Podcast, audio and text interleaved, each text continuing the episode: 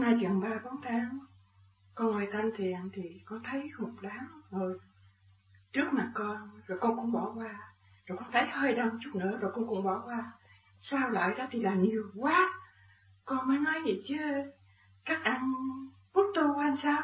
Nếu các anh có muốn tu với tôi thì các anh quỳ xuống cho tôi biết rằng các anh tu là tất cả đều quỳ xuống. Rồi, suy nghĩ của bà không biết ai, rồi có lúc đó thì lại thiền đường con có nói với mấy anh chị rằng, chắc có lẽ là dạng đinh trong bản thể con. Thì thầy, có đúng không? Đúng. Nó mỗi một cơ tạng là 250 vị tỳ kheo, tổng cộng 1250 vị tỳ kheo.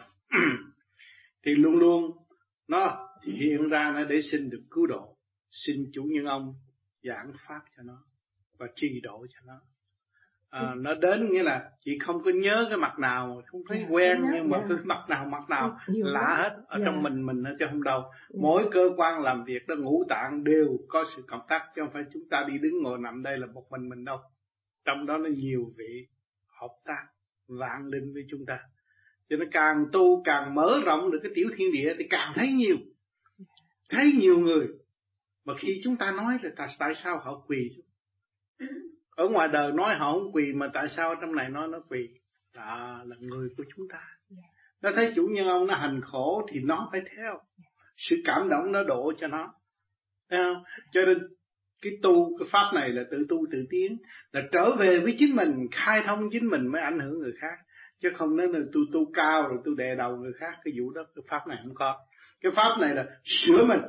Ở trong này đứa nào trong này không chịu tu thì mình có trách nhiệm mà thôi. Còn ở bên ngoài họ không tu là cái quyền phát triển của chính họ. Chúng ta không nên xúc phạm cái quyền tu của người khác. Thấy chưa? Còn cái ở trong này mà nó không tu là chúng ta có quyền săn dạy.